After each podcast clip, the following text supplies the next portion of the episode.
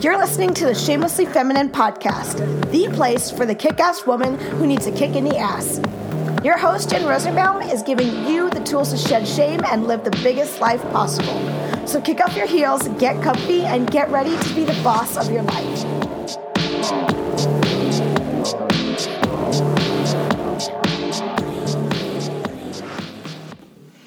Hey guys, today's podcast is hysterical and I enjoyed recording it so much.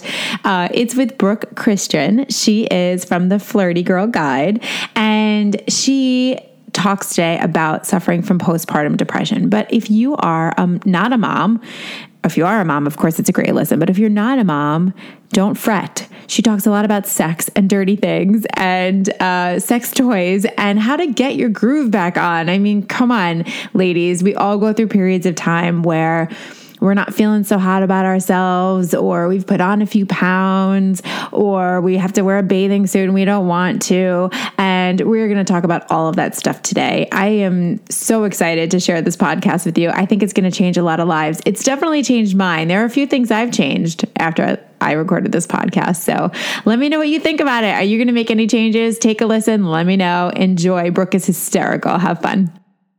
You guys. Brooke is with me today. I can't even tell you how excited I am about this. I know I say that for everybody, but seriously, this one I'm like super duper excited. Brooke and I have just been chatting for a few minutes and already our chemistry is like ridiculous. So, um, Brooke, hi. Yay. Hi. Welcome oh my God, thank you for having me. Tell me and everybody listening who you are and why I love you so darn much. well, um, besides my effervescent personality, I am my name's Brooke Christian, and I am the founder of a brand called Flirty Girl, which is really um, like a sex positive destination specifically geared to moms. I like to say that I'm the sexpert for the mommy set. Um, I have two young gremlins that are delicious and horrible at the same time. Um, I am a PPD survivor, for those that don't know, postpartum depression survivor. And I realized after my second child that sex as a mom can really suck. And our confidence as moms takes a huge hit, our body image, like all those things. And I kind of said that was bullshit. Like, and I didn't think that that was fair anymore. And so I saw that no one was talking to moms. I saw that in, about sex. We're talking to moms about 18 million other things like diapers and wine and you know like all these other things and and uh, i realized no one was talking about sex but secretly we all were struggling with it and so i thought look we all as moms have a hit uh, in our self confidence, but really confidence is sexiness, right? Like that's all it is. Mm-hmm. Um, it has nothing to do with how you look. Mm-hmm. And I realized very um, early on in, in this process that if you could feel sexy again, we could have a platform to make sex better again. And the reality is, is that sex is important in a committed relationship or you know a flexible relationship but sex is important in our lives and we sacrifice as moms enough on a day to day basis. And I just don't think sex should be a place where we do it either. And so um, I launched this business. I come from uh, the magazine world when I was really cool and like Carrie Bradshaw and had really awesome shoes. And people used to ask me where to have dinner. Um, people ask you where to have dinner. You're like, yeah, I don't know. I don't know. Because 2003, this place was cool in New York. now it's not even open. And anymore. now it's not even open. And there's a, you know, Chipotle in that space. So, which is uh, good. Check it out. Yeah, yeah. I mean, McDonald's Corp. That's great for them. Um, and your hangover, but still, I um, so I come from this mar- magazine background. Um, I had two kids. I moved to the suburbs and I became really bored and depressed, frankly. And that's how this business was born. What I do is I give speeches all across the country. I blog. I'm, I'm all over social media. I talk to women about why sexiness matters as a mom because it's like the last thing we want to do, right? Like we're so busy and tired and feel awful. Why it matters how we can do it easily and quickly, and then how we can start getting to a place where we're enjoying sex and opting into it versus having it obligatorily, you know, like out of obligation. Um, and the activation I do for that message is I sell really high end sex toys. Mm. Full stop. Um, and we can get into that in a minute. But so, you know, Flirty Girl as a brand is sort of built on two things it's built on an empowerment message about sex and confidence for moms. And then it's built on an activation level, which is the sex toys. Mm. So that's that's who I am. That's what I do.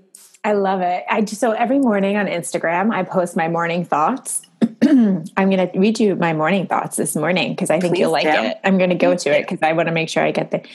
Uh, complaining doesn't lead to change only action leads to change. So i love that you were saying that because yeah like you can you can go around and be like i'm sexy i'm sexy i'm sexy. I want to have a good sex life. But unless you put the effort into having the good sex life it's never going to happen. And i guess I, that's what you're saying with the active part of your business well, right. So I look, we all have girlfriends, hopefully, that we are confident and, you know, comfortable enough when you're sitting at Starbucks while the kids are at school or you're having your glass of wine after they go to bed and you're like, oh, he wanted to have sex last night and I didn't want to and it sucks and I never come. And, you know, but if you just keep doing the same old thing, like you're never gonna come. You're never gonna want to go upstairs. And so you have to opt in to change you have to be and change change is scary, right? Like this is scary. You have to opt into doing something different because clearly the same old, same old isn't working. And that can be a really scary place for sex, especially for a woman whose body has changed, who's run through the wringer every single day, who used to feel one way about herself now feels another. Now we're asking her to try these things when she's naked and like at her most vulnerable moment, you know, and that's that's really hard. And I think that hopefully what I give these moms is a friend to walk them through it and like, you know, virtually hold their hand like while they do it. Like go go. You go out of the go, you can leave the bathroom now with your sex toy. Like go go try it. Yeah. um, and i think that really helps because ultimately women are we l- like to live in covens right? Like we like to live in groups and in community. And if we can give women a community where they feel safe enough to change their sexual behaviors for positive then then the change can stick yeah. right? Yeah but the change is hard. The change is really hard. Yeah. So here's the thing that I don't understand. Uh, I'm not sure you'll understand it either, but it's like just open for conversation. It is so strange to me how, as human beings, we find things like this hard mm-hmm. when it's only going to lead to better things. Well, right. And it's natural. I mean, so there are like two parts to this, right? Like, it's still really taboo in America it just is. It's yeah. having these really puritanical roots. I don't know how we're ever going to get past them, um, which is a total dichotomy with the fact that sex sells. Right. Right. Like we live in a highly sexualized culture where 13 year olds are showing their bodies. And right. so you've got these like two things in contrast with each other and conflicting, um, which is really hard. And so, you know, here's what I say people call me brave, right? You're so brave to put yourself out there like that. You're so brave to talk about that anal sex sucked last night. And like, you're so brave to talk about this and this. And I'm like, look, bottom line is, I know that people aren't okay talking about this. I wish they were. I hope that what I do helps to normalize the conversation and give women um, permission to talk about it without judgment. But I know that's a long way. Like, we got a long road to go there. Yeah. And so look, I have the type of personality that uh, it's okay. I'll be out there. I'll be, you know, bare with my life. Making one, take one for the team. that maybe in a couple of years, other women will be more apt to be as honest as I am. Because until we start talking about it, it's never going to get better. Like nothing good happens in a closet. Yeah. Right. Wow. Like not I mean, if you're having sex in a closet, then it better be really great. I mean, right. maybe the coat closet, like at a hot restaurant or something, but I don't know. Oh, I've seen the real housewives closets and I guess I would have sex in there. But like, you know. And I also equate it to like, you know, look, I had postpartum depression and and literally my family found me in a closet, like in the back of a closet, hiding and crying. And so I say, like, we've gotta nothing good happens in there. Nothing good happens when we lie. And women are lying. We're lying that everything is good and that our marriages are great and that our sex lives are awesome. And it doesn't serve anyone. It doesn't serve women. It doesn't serve moms. It doesn't serve our children. It doesn't serve anyone. Yeah. So I know it's a tough if it's, it's it's a tough thing to talk about. Um, I don't know why. Like we're all here because of sex. Like right. our grandmas had sex, as gross as that is. Like our, we all know that our parents had sex to have us. Right, at least one. Clearly, like once or twice or three times, no matter how many sisters and brothers you have. And so, why can't we talk about like what is so bad about talking about it? You know, it's so funny because like part of me is like, oh man, I hope my mom's not listening. But I, I think in my life, I went from this period of like, ew, that's so gross. And my parents have sex to like, ew, I hope they still do because I, right. I, I want to be having sex at their age. Like, you know, right. do you know statistically um, between 60 and 75 is the most sexually active age for really? women? Good mm-hmm. to know. Mm-hmm. So, y'all listening who are in your 30s and 40s, girls, got a long way to go. Right. got a long way to go. Let's That's go. Let's loop let's back up a little bit. I want to start from the beginning because I just feel like you have so much information and so much like wealth to share with everybody. Let's talk about the postpartum depression for a minute. Yeah. Yeah. How did, how did you identify it, get out of it, work through it, whatever you want to call it? Let's let's talk about that. First. Yeah. So I had uh, my first child is eight, and I had what I now know was postpartum anxiety with my daughter, but it wasn't debilitating enough to be identified. Like mm-hmm. it, it, it was bad, but I got over it. I kind of like powered through it. I and I was okay.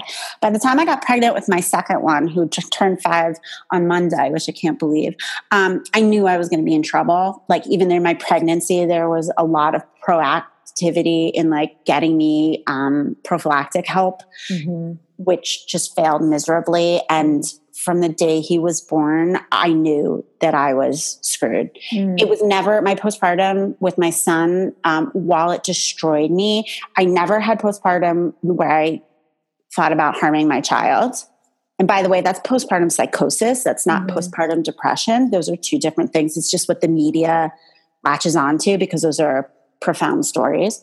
Um, but I couldn't function. By the time he was six weeks old, I couldn't function. And as I said, what does I, that mean? You couldn't function? I couldn't. I couldn't care for both of my children at the same time. I almost let my three year old. I wanted my three year old to be independent. Like I didn't. I couldn't handle her. I couldn't let anyone touch the baby. Yet I was crying and racked. Like I couldn't. All I could do was sit. All I wanted to do was sit in a chair and breastfeed him. Like like 24 7 because it was the only way like I felt like I was serving him somehow. And I I I would throw up from anxiety. I couldn't get them in the car to drive my daughter to school. Like I I wasn't functioning. Mm. And um um it was really bad and I wanted to kill myself. Mm-hmm. I never wanted to kill my kids. I just wanted to, run. I had a very specific way I was going to do it. I was going to get in a car and when they weren't with me, and I was just going to ram it into a tree. Mm-hmm. And the reason I thought that is because I just wanted it to end. It was mm-hmm. so painful. And I just wanted everything to go dark. I didn't want to do this anymore. And I thought they were better off without me. Um, which is when I got, I mean, which is when I got identified and I got um, put in touch with an amazing therapist who specializes in women's issues like this, mothering issues. I got put on Zoloft immediately. And it's been a long road. I mean, my baby's five years old and I still struggle with it. And I talk to people all the time, experts. I'm like, I'm not sure PPD goes away. Like, I, I think it honestly just morphs into a different kind of depression or mental struggle. Mm-hmm. Um, but the interesting thing is, I so I'm still treated for it. I go to the same psychiatrist. I actually got additionally diagnosed with bipolar disorder. Mm-hmm. So I mm. take an additional drug for that, and that actually has helped remarkably well. Mm-hmm. Um, I also like to say that I I almost hope my kids don't hear this, but I love being a mother. I don't necessarily love the act of mothering. Mm-hmm. Like it's not a, a good fit for me. You know, when you're like, did you ever have a job where you were like, oh my God, I, th- I, I this is my dream job. Like, this job is going to be amazing. And then two weeks into your job, you're like, I think this was a mistake. Like I, you know, this goes back this to your, my assets. yeah, this goes back to your concept. I think of women don't talk to each other. Like, Yes. how much about parenting did you really know before you had kids? I mean, I really, I zero. Zero. That's a thing. I feel like people don't tell you because if they told you, you actually wouldn't have children. You know, like I'm with you on this on this 100. percent I love my children, and there's certain things about mothering them that I absolutely adore. I love 100%. time, kiss me goodnight, all of that. the tushy when they're running naked into the shower. Course. They're- they're- you know, but like, do you think that I strive to like make 14 meals a day and clean up after your shit and like, you know, tell you 58 times to pick up your clothes and you have to do your reading and study for Mhm. final exams? Like, it's not fun all the time. Mm-mm. And It's not fun most of the time. right. And I don't even think it's fun for them. you know, like, no. It's not I mean, fun. It's hard growing up. It's hard being a child. Yeah. Um, and I just had, in addition to my depression, I had a massive identity crisis. Mhm. Right? I gave up my job. How old I- were you? How old were you when you had your first? Um, I was 31. No, no, no. I just turned 40. I had I had my first at 32 and then I had my second at like 36, 35, something like that. Um, I thought I was going to bang this out. Like I thought I I never failed at anything in my life. Right, Got right. every school I wanted to get into. I was, you know, I got every grade I wanted to. I got every job I went for, like big jobs at like Vogue and Bazaar, Harper's Bazaar. Like I never didn't get anything that I wanted.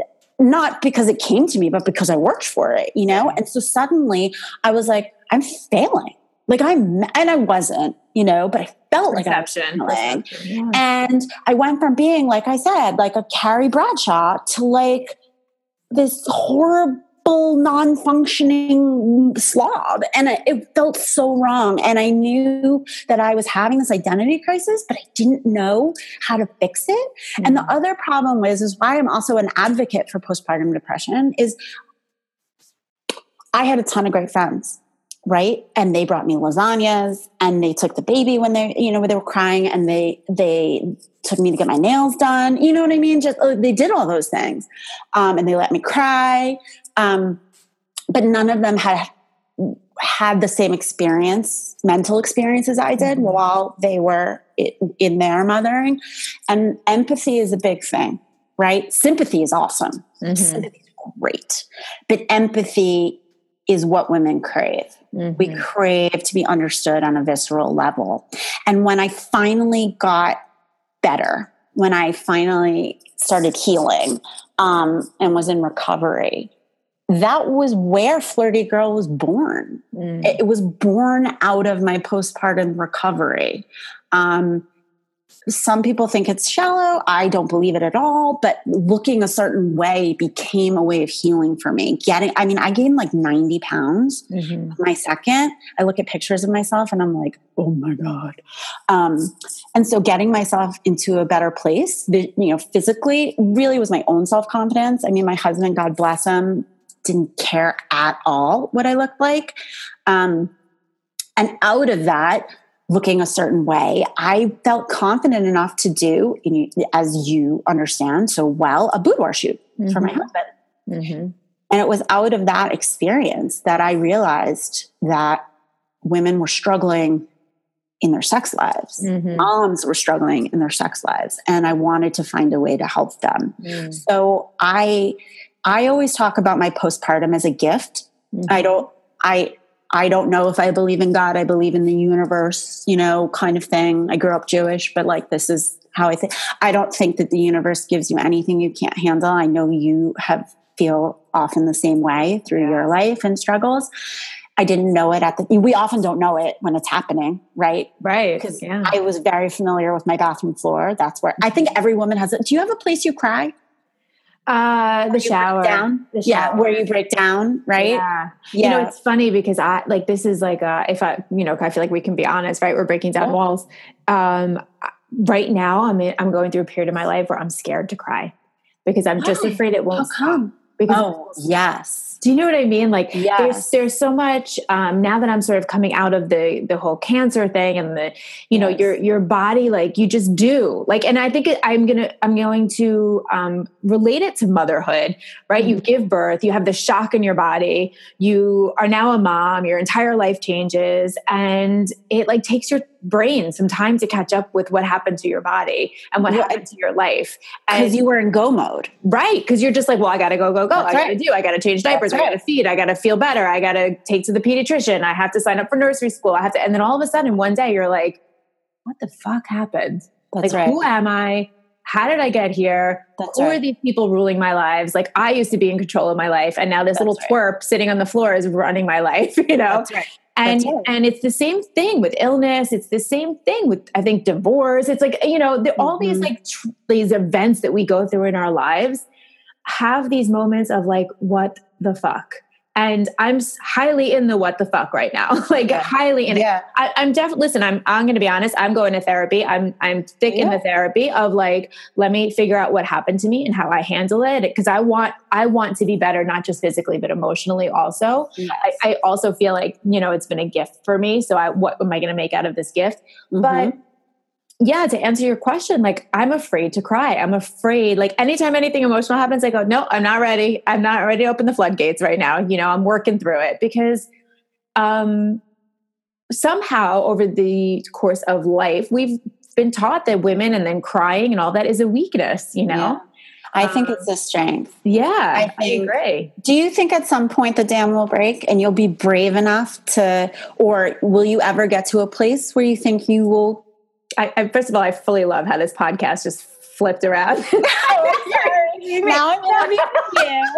no, it's all good. It's all good. I think it's a great conversation.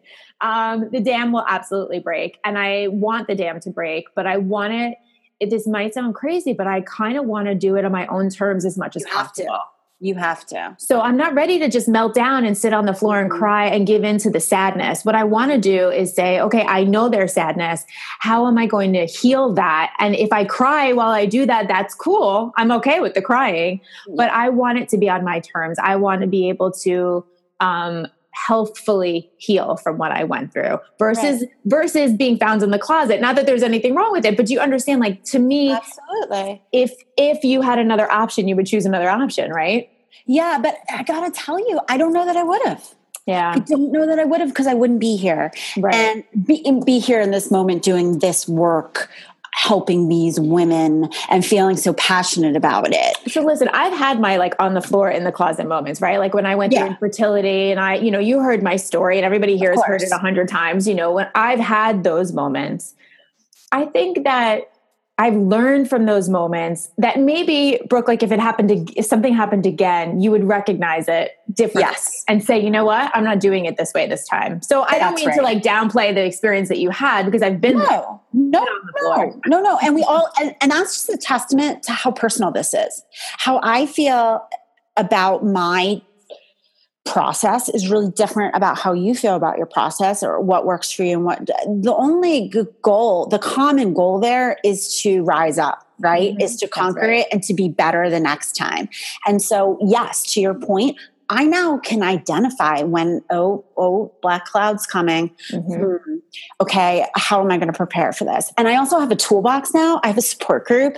I know who i can go to and that i have resources where i felt really alone last time. Yeah. and and so that really helps. And i gotta tell you i turned to my flirty girl community. I've built been lucky enough to build this community frankly through empathy that i was talking about before. Even though it might not be empathy through postpartum i think the reason why i'm so successful and and was very quickly and i i attribute that to two things one that sex sells no matter what you say Right. um, it's a little bit salacious. It's salacious for a mom to be talking about sex.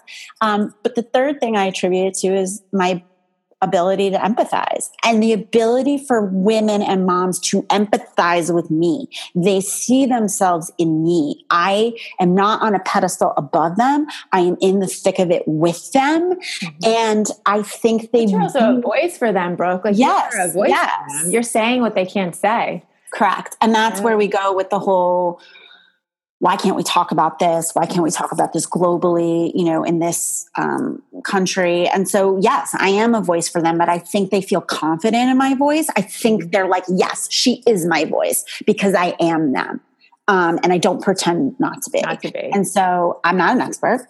I'm not a sex therapist. Um, a lot of people have said, why don't you do that? And blah, blah, blah, to open up other avenues from you. I, I really don't want to because mm-hmm. my success is based on being a real mom mm-hmm. and not wanting to have sex a lot of nights and understanding um, that your date nights get cock blocked by stomach flus and whatever. Always, always. And that snow days are your evil nemesis. And if you have a good sex toy that can get you off in three minutes and you can't drink because it's 10 o'clock in the morning, go in the bathroom, lock the door, have five orgasms and leave, and you will be a better mother. so, like, I understand those things. And I think that is the success of Flirty Girl. And I also, I'm so thankful for my um, fall aparts, you know, my moments out. Cause it, it, I know a lot of women, the, the bathroom for whatever place is confessional. Like uh, the bathroom for women is like a big place where we feel safe enough to let go, probably yeah. because it's that one spot in the house where no one's allowed to come in. I mean, in theory, in theory, like, Tina Fey once said, like, the boss of the house is the one who interrupts you when you're pooping. Right. Like, like that is so true. Or like, do you ever have it where they like talk to you through the crack of the door where you're mm. like, I just need like five minutes? And listen, in fairness, I've locked myself in the bathroom multiple times without even having to go. I mean, right. oh, well, that's what I mean. I'm just it's completely pretending. But like, right? you know, can you stop talking to me? And, the, and like, mom, I forgot I need to bake 14 cupcakes. Where is the powdered sugar? Can and you like your like, kids are older, right? Like if you're stop. three and you like need help. I mean, I have an eight year old, and I'm like, you know better. Like, you don't want me doing that to you. Like, golden rule, girl. Stop, golden rule. All right. So I want to, I want to, um, I want to like kind of I, like the way I see this interview really is in three parts, right? The postpartum depression, the mm-hmm. feeling sexy, and then the sex. So let's yeah, start with feeling sexy first yeah. and looking sexy and defining sexy. And sure, this is my business. This is no, my. I know, girl. Right? I okay. know it, and, so, and that's why we're so aligned. Like yeah. what we're saying, and so a common speech that I give, and the way I really see the feeling sexy thing, um, I think there are five ways to do it. Mm. I think there are five and I, yeah, I, br- I break it down pretty easily. And uh, as I said before, feeling sexy is just confidence. So I think it's a decision. Well, it is a decision. Right? And that's why like I have five steps. Like right. it's not gonna as you said, it's not gonna magically happen. Right. Like you have to opt into this. You have to participate. You have to be willing to make the changes. Right. So step number one, feel good about how you look. Like that I don't care what that is. If you feel you look hot as hell in sweatpants, girl, do the sweatpants, you know? Like, but if you feel like you look hot as hell when your hair is done and your makeup looks nice, commit to doing that 20 to 30% of the week. I'm not saying every day. Hell, that's not attainable. 20 to 30% of the week. And it doesn't even matter if you're going out that night. Like just pull your shit together for 20 to 30% of the time. Because I promise you, you will feel better about yourself. Yeah. That's all sexiness is. The sexiest woman in the room is not the one with the biggest boobs and the shortest skirt. She's not. She's Amen. probably the saddest one in the room. right. In, right. To be perfectly honest, the sexiest woman in the room is the woman who knows exactly who she is and owns it. That is what men are attracted to. Sexiness is energy. That's what that everybody's what, attracted to. That I mean, is what, women are attracted to. They, do you have you ever heard a woman be like, "He's so insecure. I'm so turned on." Like right. never, never. I love those insecure times. Like none. You know? Yeah so that's that's number one like pull your shit to, i mean for lack of a better term like pull your shit together 20 to 30% of the time. The second thing is you have to date your partner okay? Like and that i loved what you say in your bio about how you send your husband like dirty pictures sometimes because you want to see his face like in the boardroom. That's i, I say that do that. It yeah. literally takes 30 seconds to go into the bathroom and take a picture of your boobs and send it to your husband. Like honestly, you think your boobs look droopy. He like right. Like he I tell this story all the time. I tell this story all the time that I tried on a bathing suit once, and I remember saying to my husband, like, "Oh, what about all this cellulite?" And he's like, "Oh, what's cellulite? You know, Correct. like you don't have cellulite." I'm like, "Are you blind?" Correct. So I'm I, like, you know, he's like, "That's not cellulite. This is cellulite," and he shows me this picture of like this, like you know, you would never see somebody like that in real life. And I was like, "You think that that's what cellulite is? Like, they're so delusional. They don't. So, they don't see it. No, they don't. And I'm gonna. We're gonna get back to the dating the spouse thing because that ties in uh, exactly what we're talking about is number three, which is wear lingerie. I'm yeah. sorry, nobody. Uh, this is where the moms like roll their eyes. I'm like, seriously, do I have to do this? Like, please don't make me do this. Here's the thing. Okay, men's uh, attraction levels, like what turns men on, is visually based. They are visually based in their um, attraction to women. It's just biological. That's how it is. Okay. That means when you walk out of the bathroom or the closet wearing lingerie, it could be timid lingerie, but wearing lingerie, they think you look hot as hell. And here's why evolution has taught them to view you like a sex goddess when they know they're getting laid. Like that's just like what happens. I say it's like that Snapchat filter that like does the like little like stars that like comes down. Like that is literally what happens to their eyes when you walk out in lingerie.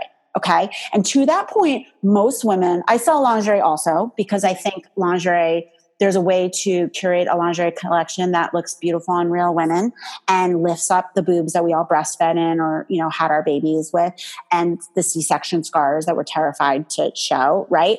And so i think that's possible. So you don't have to go to victoria's secret and buy that like strip thong right right. like makes the fat fall over like i don't even know. And let me tell you something. I've worked on photo shoots even like yeah, right. Everybody. like they just right. edit it out, right? So exactly. I think there's beautiful lingerie options for women who have had children. And I think that um, we just have to do it because there is nothing that gives us more confidence and makes us feel sexier than a man looking at us like we are the hottest thing ever. And and I don't care that that sounds like anti-feminist and like we shouldn't get our, you know, affirmations from men. Um, I call bullshit on that. And I think that every woman, if she's being honest with herself, feels sexy when a man looks at her like yeah. she's sexy. Yeah. And so lingerie does that. Like it just does that. And and here's the other thing. When you make a man feel loved, he will love you back in a way that makes you feel like you're special. Mm. And when you come out wearing lingerie, he thinks to himself, she put in effort. That is amazing. She cares about me and I'm getting laid. Mm-hmm. So awesome. you know? Right, right. Like, to your point about the cellulite, they don't know what back fat is. Like they have no idea. They don't know what saggy boobs are like, dude. They just get to play with them. Like they're so excited.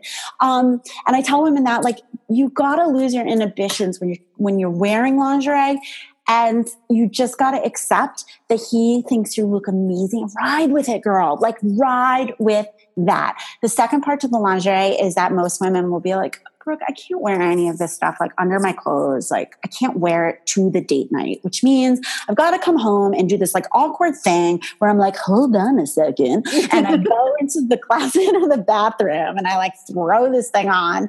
And then I've got to do this like reveal where you're base. I wish you could, I wish your listeners could see me right now. But like basically you do this like ta-da kind of thing. And it's so awkward.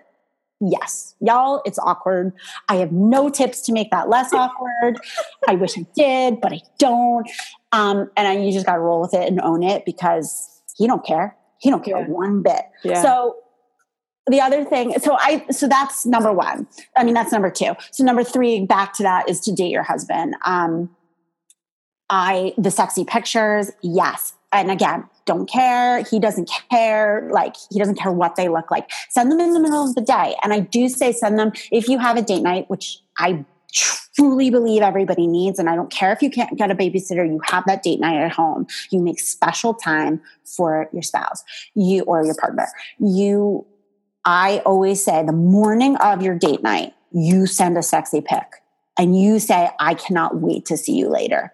Girl, he is going to be freaking out all day because the number one aphrodisiac in the world is anticipation. Yeah. Hands down. So you're setting that up, right? If you don't want to take a picture of your body, you could take a picture of a new sex toy or a little. Or you can hire Cosmopolitan does like body. sex positions, right? Like just take a picture and be like, I can't wait to try this tonight. This literally takes 15 seconds with massive payoff. I also say that for date nights, you need to treat them like four hour adult only vacations. Okay. You will not go to Jamaica for four days without shaving your legs. Like you're not. like you're not, right? I mean, let's just be real. Like, no, you're not. You're not going to go on vacation with a full bush. Like, if you have a bush, that's fine, but you're not going to let it hang down your legs because you're going to wear a bathing suit. Like, you're not going to do. So just like trim that stuff up. Right. And so I say that. Like you have to look at it as this time where you both are putting an effort. Which by the way is is fully I think paying respect to yourself in a way. I mean without a doubt. Me, it was like, you know, even if I'm having a bad day or my kids were driving me crazy or I was recovering from surgery, if I could shave my legs, I felt awesome. Like I was like I ruled today. I, my life is good, you know. I mean, there's this there's this great like Instagram meme that goes meme that goes around that says every time a woman shaves her legs and doesn't get laid, a unicorn dies. Right. and like, that is so true. Like, you can 100% see, like, understand how a woman feels. Oh, haven't you ever oh, You know, yeah, I like, my legs for this. Like, like right. you know, hundred percent. So I do believe you need to date your husband, and I and part of that is flirting with him, mm-hmm. and that's what the text and and that is all about. And um, letting him rub your leg, be like, hey, baby, I shaved. I haven't shaved in two weeks, but I shaved for you today. And let him feel your leg under the table. You've got to date each other yeah. um, and create anticipation. 100%. It makes you feel sexier. Yeah. It's how you make things better. Um, the fourth thing is not only flirting with your husband, but flirting with the world. Okay. Now, I am not suggesting that you should go out and have affairs. I am not suggesting that you should flirt so much you have emotional relationships with other people.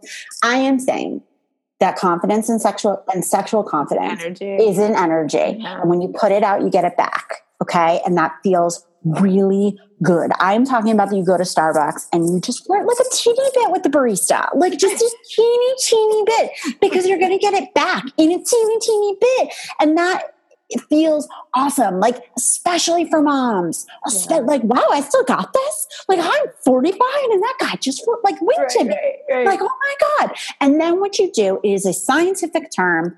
It is called transferable sexual energy, which means you take the feeling that that flirting has given you and you transfer it to your relationship right? Because what you can do there is be like, somebody wants me.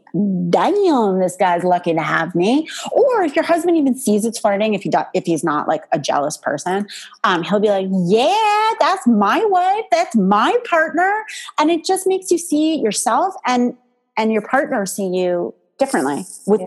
with, with a sexy lens over their face. Yeah. So I believe you need to flirt with the world, okay? okay. With a disclaimer on that, like with yeah. a little asterisk on that because sometimes I get some flack for that. Right. I listen. I'm I, think, I talk a lot. I'm actually, you know, I'm writing my book now, and one yes. of the chapters in my book is about compliments. It's the, yes. same, the same concept. You know, you're giving the love, you're going to receive the love back, 100%. and especially between women. You know what I mean? Because like, oh, obviously, my God, do you know how much you can make another woman stay by just saying her eyes look beautiful? Yeah. Or that like she worked like, girl, you're working out hard there. Like yeah. wow, you literally make that woman feel confident and yeah. beautiful. And it has nothing to do with sex. But what she can do is take that and walk with her head higher and her back up so her boobs are sticking up a little bit more. And like it just all it's a like a domino effect, right? And so so that's a transfer of energy and a transfer of love. Without, you know, and I don't mean like question. in love, love. I mean no, like transfer no. of loving feeling. You know, like I told my one of my best friends this morning, I'm like, you're like the hottest chick ever. Like I'm not, you know, I'm not hitting on you, but like by the way, who cares? You're not going to the gym. You're super hot. Totally. You know, like, and she's like, maybe I am hot. Okay, yeah. maybe I am hot. Yeah. Um, so that's number four. And then number five, which segues, segues into what you want to talk about in, in, as the third piece of this, we got to make sex more satisfying. Like we have to for we, ourselves. For ourselves, you know, like look at it. Really depends on what gets you off and what your predilections are sexually, but we have to make sex more satisfying. Like we just do because I think it's patently unfair for us to engage in sex that is not satisfying for us. I think that across the board, but I think that particularly for moms. And do you think, think most women are doing that? I, I think most women are having mediocre sex at the best. At best. Yeah, I had a feeling you were going to say at best. Yeah. At best. And I think it's complete bullshit that he gets to finish every single time and you don't. Like, whatever, whoever invented that concept, I want to punch them in the face. Probably a man. That's 100% a man. so I, and here's the deal the reason you don't want to go upstairs on a Wednesday night when he pokes you and you're watching Bravo is because, which is what you really want to do, is right. because it's not that good. Like, yeah. why would you get off the couch? Right. And turn off the TV, what you really want to do eh, for shitty sex. Like, why would you do that? And then that creates resentment in your relationship, right? So here's here's the deal. I think orgasms make you want to have sex more. Mm-hmm. I just do. So whatever way you need to do that, I encourage you to do. But here's the deal. 70% of women need clitoral stimulation in order to orgasm. 70. Um, and I'm sorry, but your little finger and his little finger uh, on the knob is okay, maybe like once in a while, like, but that ain't gonna do it. So we have to find ways to to satisfy that. And frankly, I strongly believe that sex toys are the way to do that. Um, and my feeling is that that's a really scary place. Um, I think for a lot of women, they are terrified. They don't know what it means. There are literally 10,000 products on the market. There's no way to shift through. And, and, and frankly, 965 of them suck like but how much do you think let's say ego is involved with sex toys? Like how many women are afraid to make their partner feel like well you're not enough or you're not doing a good job or you're you know yeah. and, and and then men do take personally and go oh what? I'm not good enough for you? I can't you know like. So that is a tricky one. Um it's probably the number two question i get when we're talking about sex toys. Um here's the deal. one question which one should I use? Okay. and yeah, which one should I use? Um, so here's the deal. I think that there, it's you have to be careful. You you have to approach it delicately, depending on your man, right? Mm-hmm. I mean, some men are going to be like, "Hell yeah, bring that stuff in," you know. Some men are going to be like that.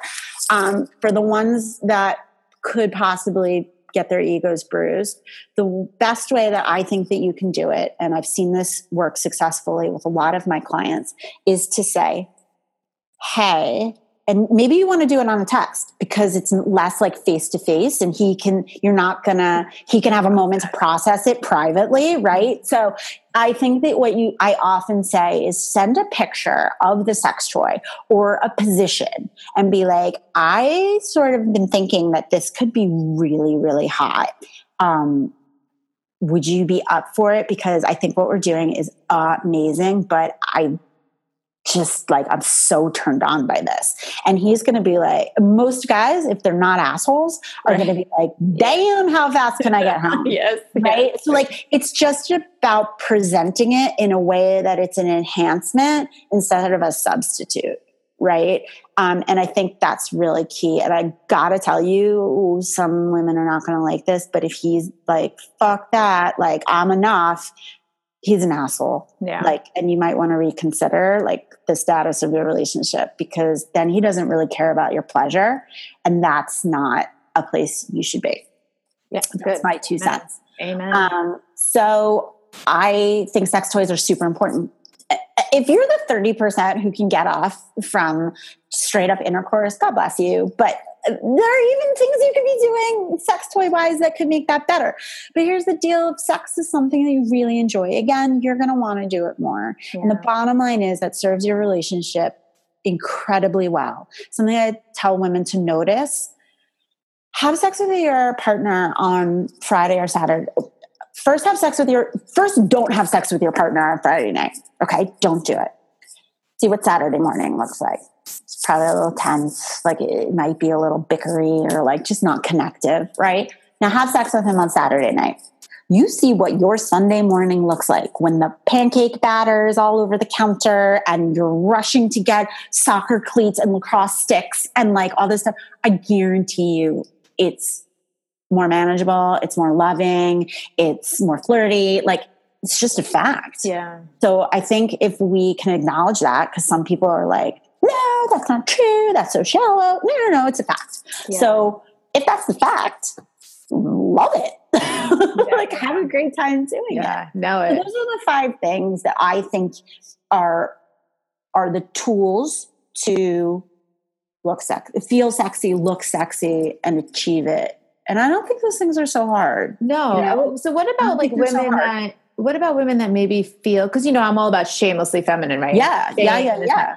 What about women that have that feel shame about being sexy, especially being a mom? You know, Yeah. like what, eh, have you experienced that? a lot. I've not personally experienced No, that. I mean, like, with your life, but yes, clients. clients, 100%. I get some women come in and are like, I just don't feel like I can engage in this like really awesome sex life and dress sexy and all this stuff because I'm a mom, you know, like, and I implore them to understand that you can be a mother and sexy. Now, you don't often do those things at the same time, right? Like, I'm not looking hot as hell at the playground. That's not my space to be sexy. I'm not wearing lipstick while my kid's throwing up and I'm comforting a bad dream. Like, that's not what I'm doing. I'm not saying, screw you, Janie, I'm having sex tonight. Like, that's, they're not mutually exclusive. Mhm. And unless you carve out space for yourself to be sexy and to have a sexy life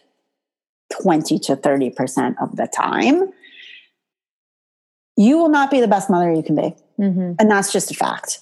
It You know, may be a fact you don't want to admit, Yeah. but it's fact. One of the things also that I've really discovered in my line of work is that sexy means different things to different people. It really does. Because sexy isn't always about like showing your skin or wearing something low cut or having on red lipstick. Like you talk Nope. about like, oh, I'm not being sexy at the playground, but like there's so many women that I have seen that maybe sexy is not the right word, but you know, they look just so beautiful or, you know, Because they're might- doing what they love. yeah. Like a woman Um, might feel sexy in gym clothes, you know, like, so I really, I just want to kind of implore to everybody, like, to find what sexy is for you because it might not be, you know, what you think it's, it's not, you know, I almost wish that there was a different word for sexy and it didn't Yeah, I do too. about the word sex in it. Do you know what I mean? Because I don't know how we we so closely correlated sexy means you have to have sex. Like sexy is a state of mind, you know? It's not which is the confidence thing Yeah. right and and i think in this culture we equate sexiness with sluttiness. Mhm. and i think as moms that's the last place we feel comfortable. And i think we feel shame in taking on that role. Mhm. I, I think moms and sluts it's it's a hard thing to work together right? So uh back to that. And and i will say you're 100% right i have friends that have different styles than i do who have different interests than i do and they glow when they're doing them. And that that's all that sexiness is. I i agree with you. I wish there was a different word um but i do think that we can be sexy and be a mom whatever sexy means for you. And one of the things that i respect so much uh, I'm so jealous of that you get to do is see these women rise, right? And I imagine, I know it happened with my boudoir photo shoot, and I've seen it with clients who I advise through the boudoir photo shoot experience. They come in looking and feeling one way. Often, would you say they come in nervous Oh, about how they're going to look, always. scared, right? Always. and they leave having had this experience and you tell me like those first photos are probably not the best ones it's probably the latter ones where they have freed themselves and have owned their sexuality like owned their confidence and their sexiness that are i'm guessing the money shots Yeah. do you find But that yeah, but here's the beautiful thing about boudoir photography. You should, if a, if a boudoir photographer is doing her job or his job appropriately, you should be able to go into a shoot, have a shoot, and leave and never give a shit about seeing the pictures and know that you rocked it and know Well, that you look awesome, that you that's feel right. good. It has That's nothing to do with the photos whatsoever. It has to do with the experience and the feelings. And I remember I experienced that the first time I did a shoot. It was after I had my son, my second child, and I was like, I just want to remember if there's a woman inside here that exists, you know, besides just changing diapers and making, you That's know, right. baby food. Like this is, and when I did it, I left and I was like, I feel awesome.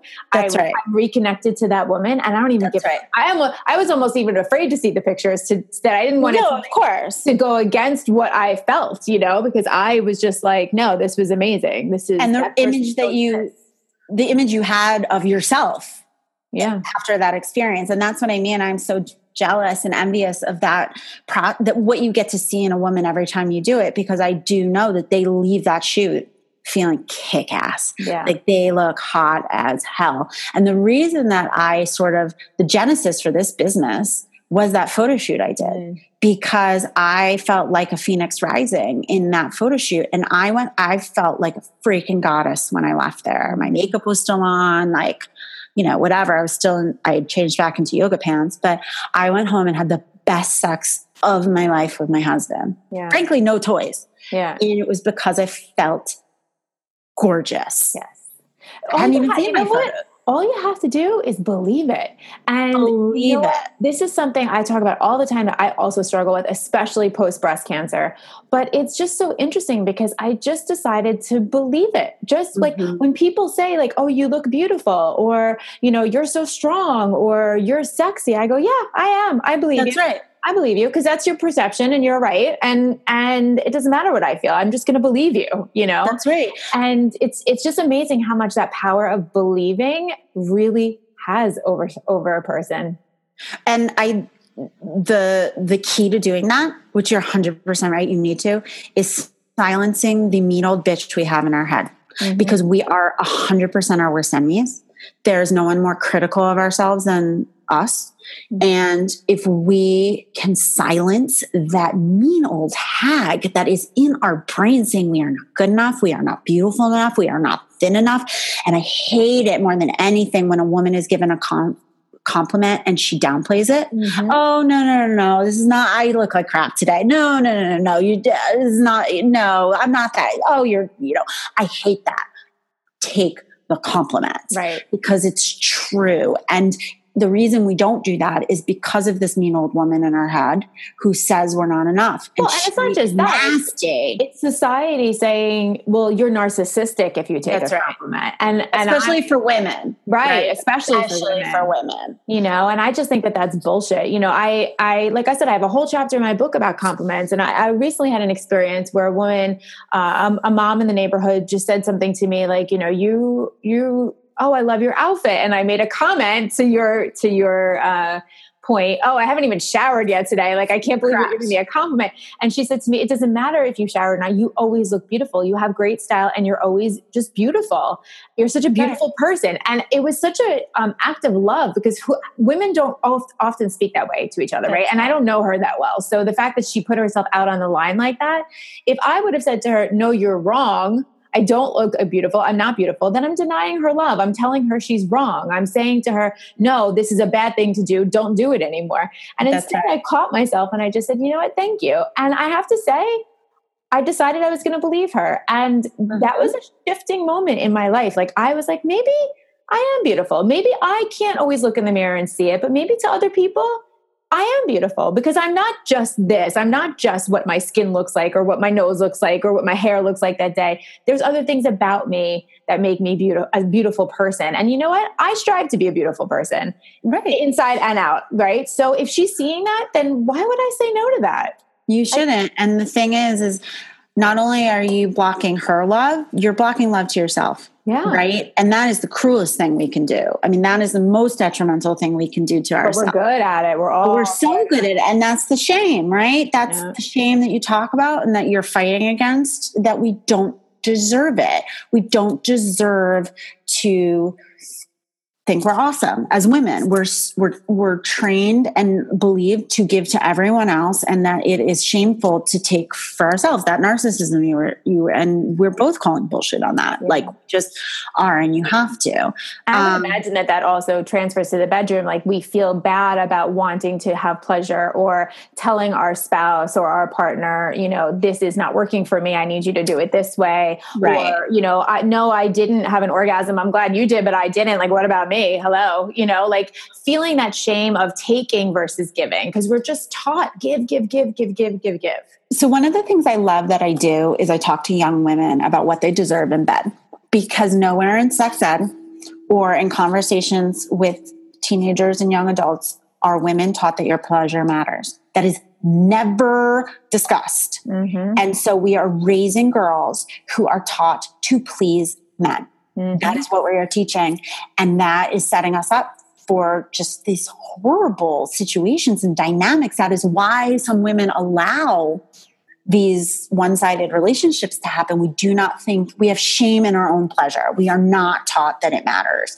And I am hoping to change our female you know our as women to change our perspective because we deserve those things. And i think the concept of faking an orgasm is the most dangerous thing you can do to your sex life.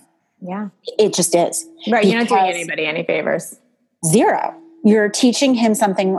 He's going to believe that if he does this thing then you're going to get off and you're not. So he's going to keep doing it. And you're denying yourself pleasure. So that sucks and it's almost like you're, I mean, you have you, every woman I know has faked an orgasm, like every single woman. Of course. Right. Why do we do that? Most often we do that because we want it to be over. Right. right. Like we feel like if we bravo. it, because bravo. right. Like we just want it to be over. So why would I buy? Like, you just want it to be over? Like, the sex should be so good that you want to keep going. Like, keep going. Um, and the other thing I think about sex as a mom is that I do think it needs to be efficient.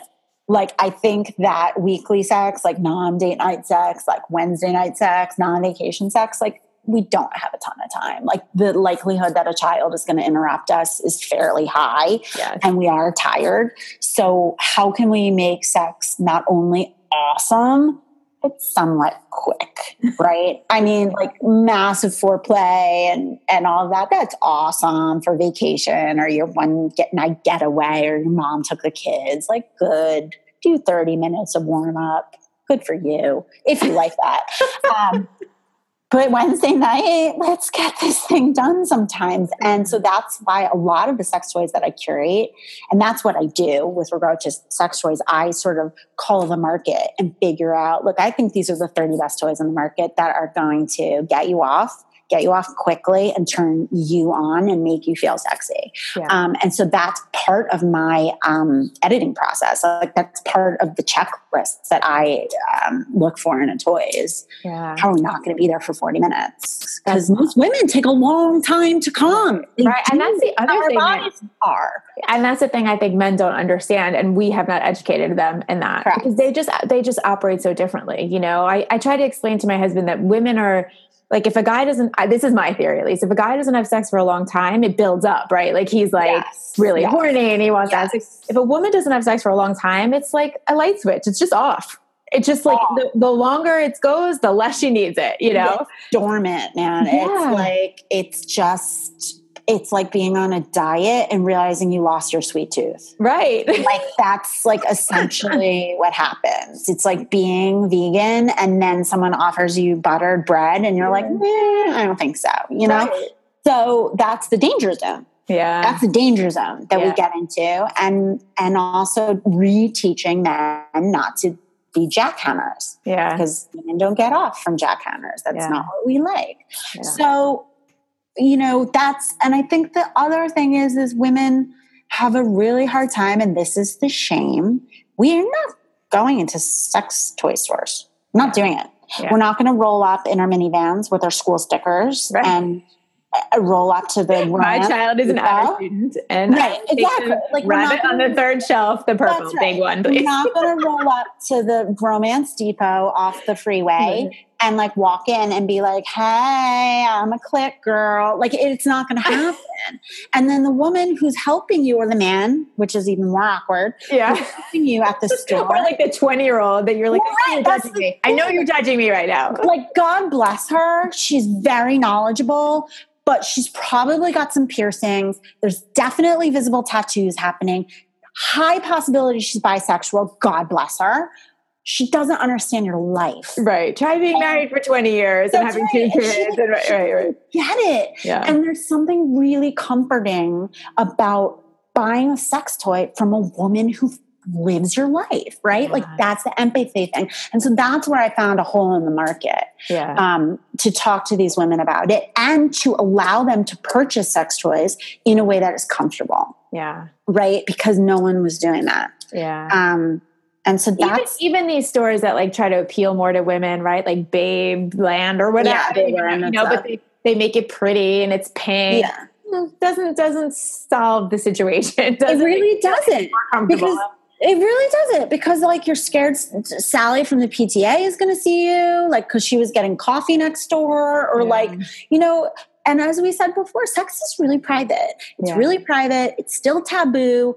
Women are still scared to admit that they like it and that they want to be a little bit naughty. Like and so how can i that's what i try to do. I try to take the shame away. I try to make sex and sex toys more accessible particularly for moms. Yeah. um, look, there are a lot of people talking about sex out there. There are tons of them, but I there is no one talking to moms and their unique challenges. yeah. Um, And honestly, I really love that you have a dash of humor in all of it, also because it really life makes it is so much funny, easier, man. You know? Yeah, I mean, life you got to be funny. I wrote this, and then I. I wrote this blog post about my boobs and how much I hate them yeah, and how I think they're like these athletic socks with beans yeah. like in them. So like the beans just like point them down.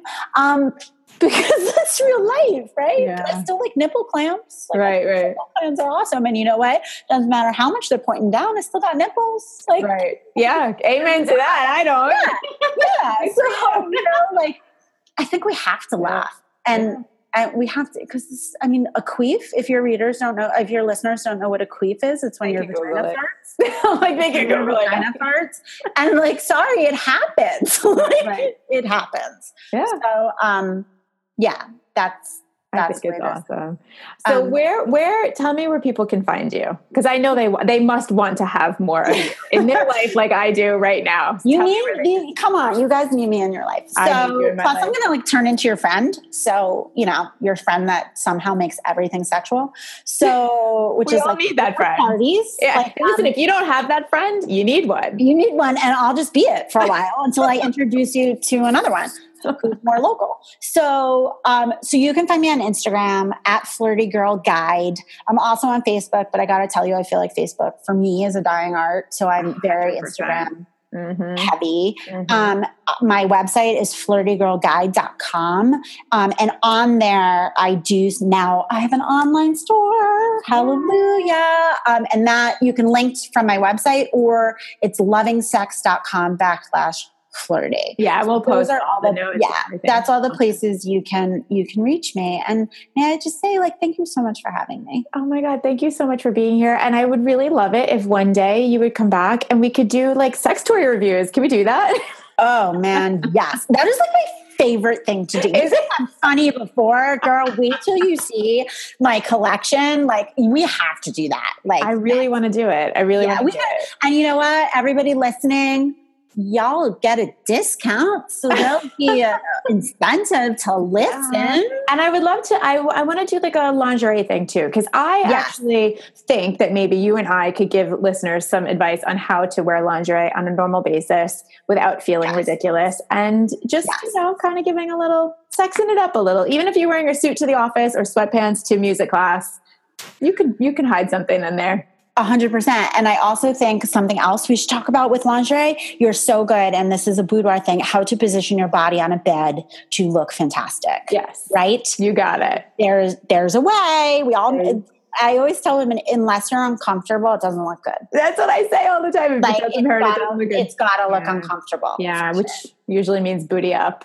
Totally. And that back arch, where like you're think your back is gonna break, like that. You look great. Break your back, girl. Amazing, amazing. I love you, Brooke. I think you're I amazing. Thank you so much. You guys You're check welcome. her out, and we will definitely have her back like soon. Love it. Um, Thank you, guys.